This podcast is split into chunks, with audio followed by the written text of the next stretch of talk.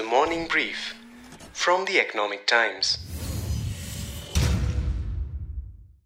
Hi, Kalpana. Good morning.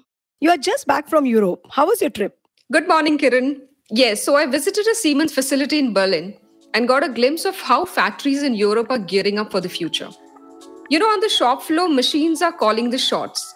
They're all in sync, like they're communicating with each other. And there's practically no human intervention. Companies are relying on augmented reality, big data, and 3D printing for faster manufacturing, which is all very interesting to see. It almost sounds like a dystopian movie where machines have taken over. Well, that's actually the first thought, but it's not just automation, to be honest. It's also virtualization that is transforming manufacturing. Yeah, it's interesting that, you know, till recently, the virtual reality world was just limited to kids and gaming zones. But this is a whole new realm that has opened up and that simulates manufacturing realities like anything. Yeah, something like that. You know, you can bundle all your raw material, your conveyor belts, scanners, elevators, machine tools, put them all into a software package and create a virtual factory, which is an exact replica of how a physical factory should be. Kalpana, this whole digital industrial revolution has intrigued me. And now I realize that Indian companies are no longer an audience but are participating in it to drive this change. But there are some big questions that need to be answered here, Kiran. Is smart manufacturing a FOMO or a trend which will really revolutionize the system?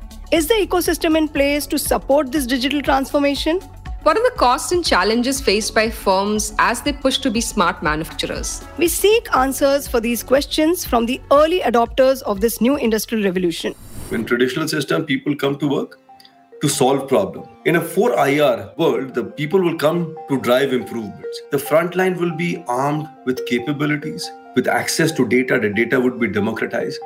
So I would say it's not a question of if you should adopt these technologies. It's more of a question is when you adopt those uh, technologies to make yourself more productive and attractive towards your customers.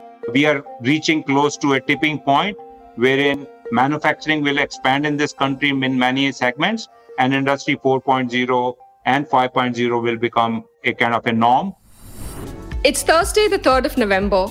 From the economic times i'm kalpana pathak. And i'm kiran somvanshi. And today on the morning brief we decode industry 4.0 joining us is sanjay sharma manufacturing head of pharma major dr reddy's laboratories and sanjeev sharma the ceo of abb india an automation and electrification company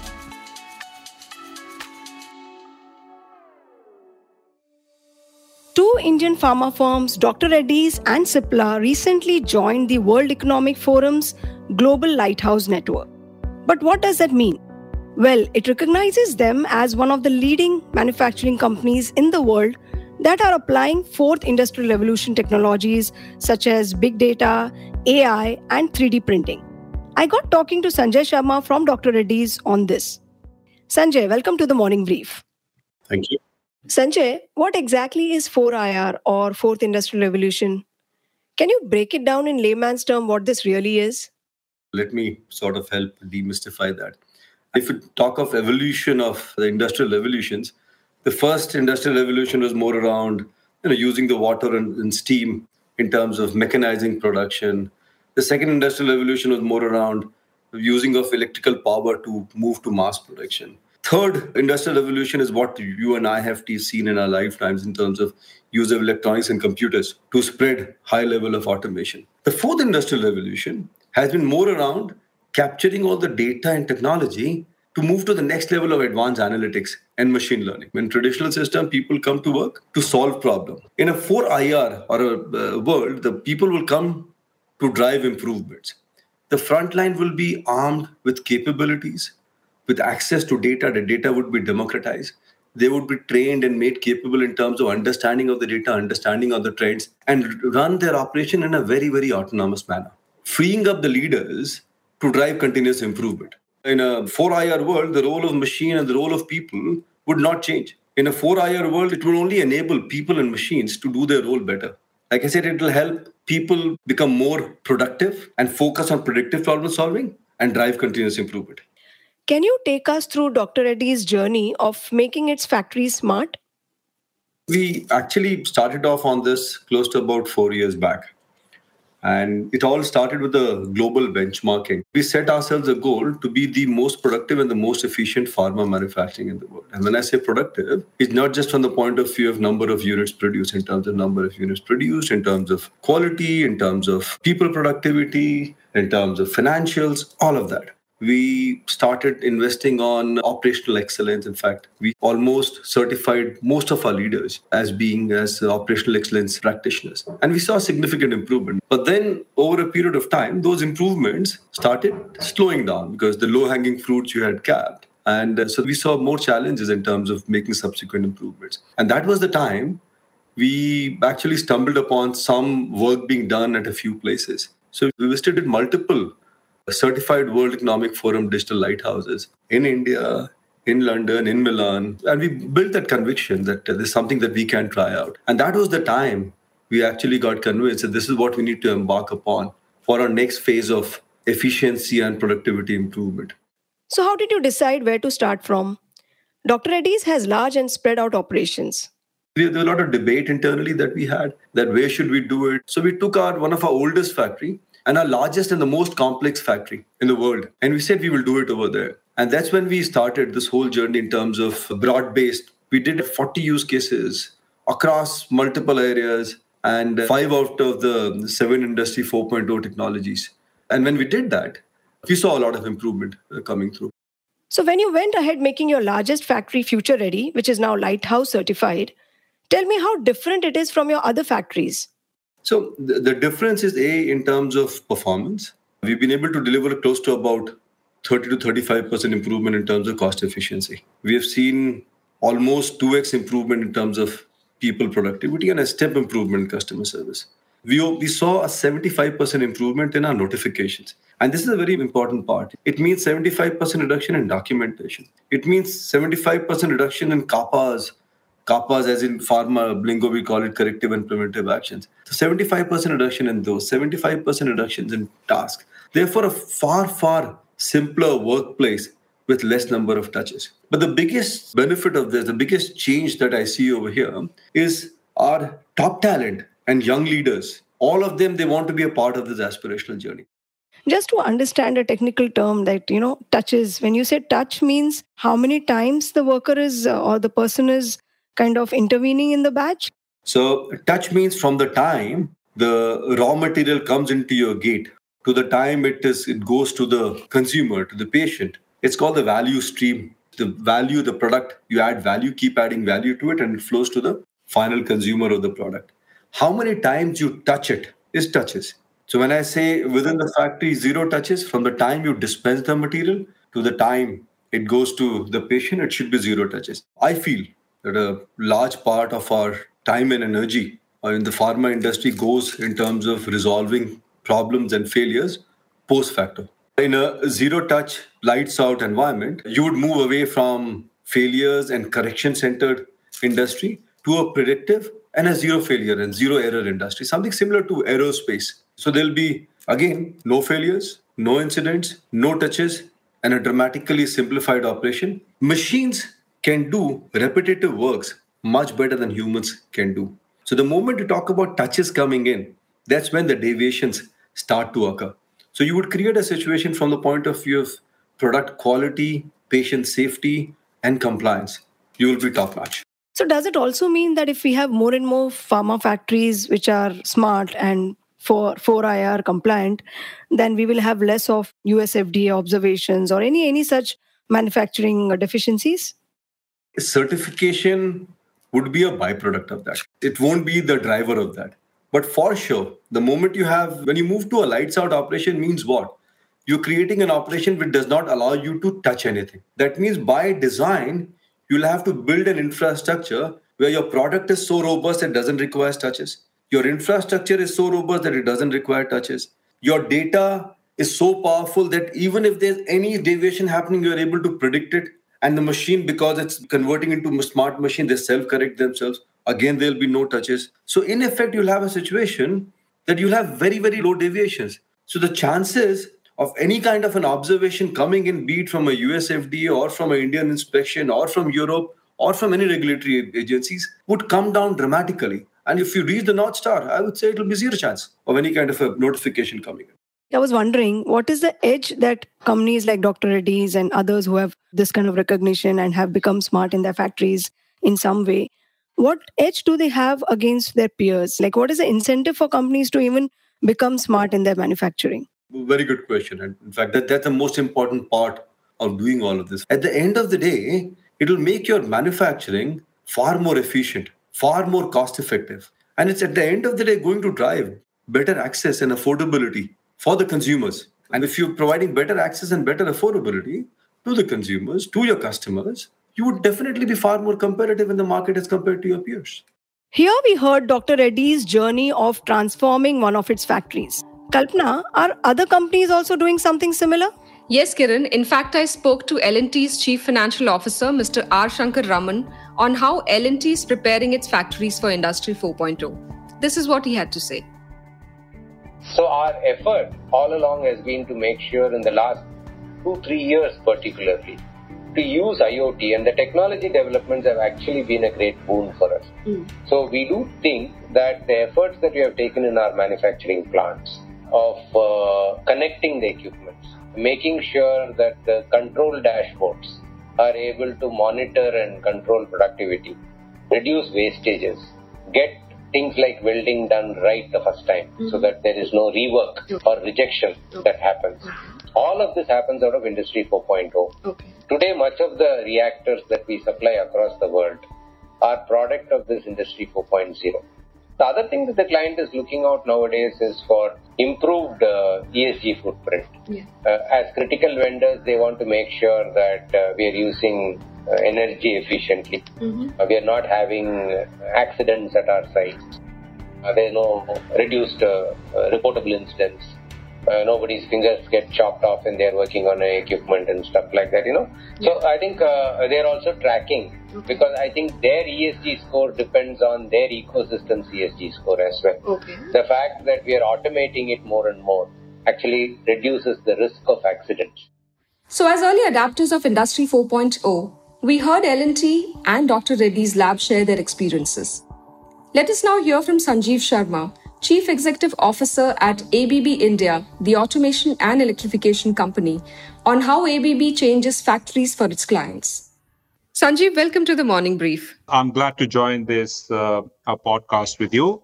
Will it be fair to say that Industry 4.0 revolution may have started with the MNCs in India, but local industry is catching up fast? So, in the multinational corporation environment, it's fairly deep and obvious. It's becoming kind of standard operating practice. Earlier, only the multinational corporations used to participate in it because they had tried this concept somewhere globally. But increasingly, we find that the local companies are have increased in scale and they are adopting this at a much larger scale. Which are the sectors that are embracing this change, Sanjeev? And are there sectors which can do without embracing an industry 4.0 element? I think it's increasingly becoming more and more penetrated, especially those businesses which are scaling up and especially the businesses which are also export oriented. When it comes to large scale Indian industries, manufacturing industries like automotive, we see that penetration coming quite deeply, especially in the EV manufacturing, where in the scale, certain companies are going for very high scale. is highly penetrated, like Ola, scooters uh, and Ola, other future ventures. And now we see there's a much bigger penetration of it in the electronics manufacturing, also in the fast moving consumer goods. So we also see the penetration of it is happening in the aerospace industry as well, and many other sectors wherein they find that anything that can be properly interconnected, it can provide you a lot of data and insights and it can help management take good decisions. So I would say that all the new age as well as scale companies which are coming in, they're adapting it as a de facto standard. Now we have an equal participation of multinational corporation as well as the domestic large corporations in this particular space. Sanjeev, what really changes on the ground for these factories? If you could give us an insider's insight. So, for example, one of our manufacturing plants close to Bangalore, where I'm sitting, we have converted into an industry 5.0. It's a combination of 4.0. We started about three years back, wherein we had a shop floor which used to produce certain equipment, switch gears. And now what we have done is we redesigned that based on industry 4.0 principles. We have reduced the size of the shop floor to produce double the equipment that we used to do three years back. We use 15% less energy and the productivity gain is about 40%. So that is one classic example of industry 4.0 wherein we introduce robotics, we introduce the internet of things, sensors in the manufacturing process and completely robotize the testing process. And by doing that, we continue to gain a lot of data from the different manufacturing cells. So this was never possible before. And that has given us a big flip on our productivity. If you can help me understand what is the role of 5G and AI in Industry 4.0? As far as the 5G is concerned, it's a more robust communication network or technology. Like, for example, the latency, you know, that is the time you send a signal and when it received and when you get the acknowledgement back in 5G is much, much shorter compared to 4G in the real technology terms. So that means if earlier, in order to reduce the latency between machines, you wanted to wire them up with each other, right? But now, if you are setting up, up a place wherein you don't want to wire them up and you want machines to talk to each other on 5G networks, it's much easier for the machines to do so. And these machines can also be kind of sitting in different locations. And if they are connected with the bandwidth of 5G, they can communicate with each other with the minimum latency. So that's what uh, 5G does. So it means the machines become more and more interconnected. That means the processes can be more and more interconnected. And where does AI step in? AI is nothing but the data which is coming out of your production processes, whether they are coming from your customer side.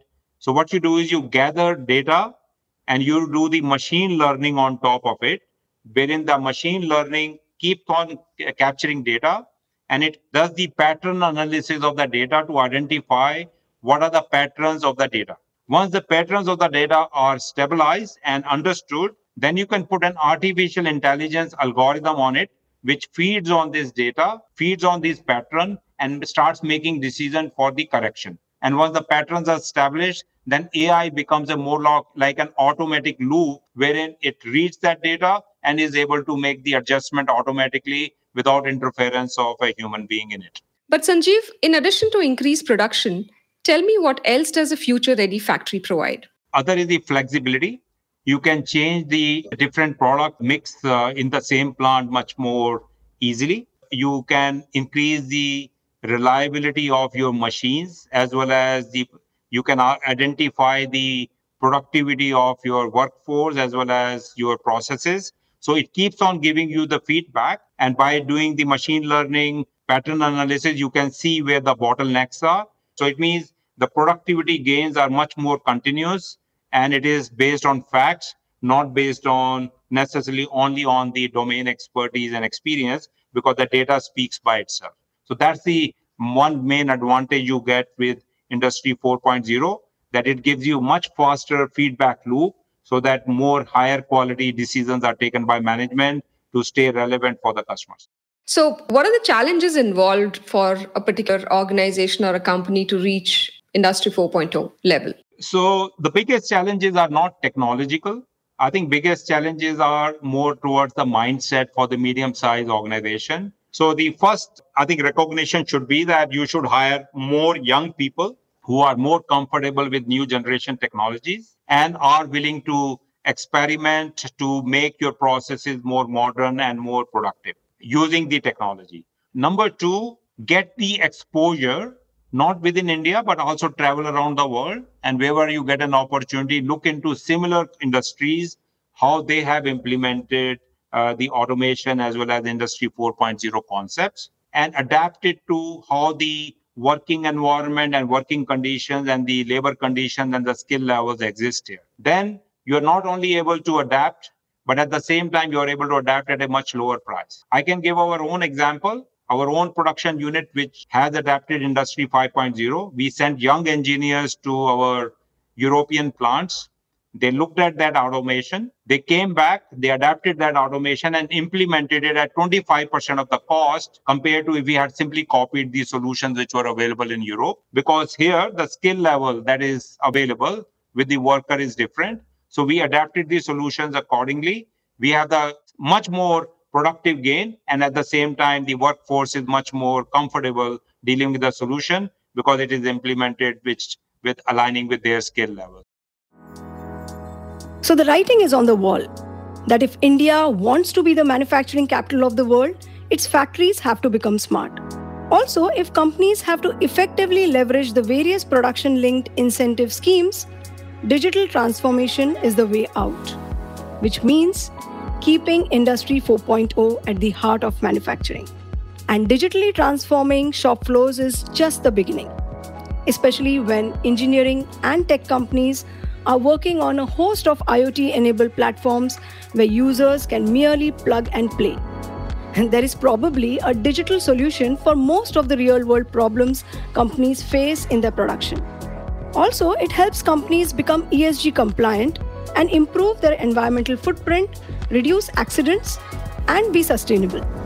Basically, it's not a choice for India Inc., but a necessity. So the change is here and now. But the question is are we ready? On the other hand, there are concerns about the massive workforce in India. What happens to them when machines take over? And do we get to see more women in smart factories? How will consumers like you and me benefit from Industry 4.0? We will continue this discussion in our next week's episode, which drops on Thursday, November 10th. You have been listening to Industry 4.0 on the Morning Brief. I'm your host, Kiran Somvanshi. And I'm Kalpana Pathak signing off. Thank you, Sanjay and Sanjeev, for your insights. And thank you for tuning in to this podcast brought to you by the Team Economic Times. Show producer Vinay Joshi, sound editor Rajas Nayak, executive producers Anupriya Bahadur and Arijit Burman. We hope you like this episode. Do share it on your social media networks. The Morning Brief drops every Tuesday, Thursday, and Friday and is available on Spotify, Apple Podcast, Amazon, and Google Podcasts, as well as JioSaavn. Do tune in to ET Play, our latest platform for all audio content, including the morning brief. Thank you for listening. Have a nice day ahead. All clips used in this episode belong to the respective owners, credits mentioned in the description.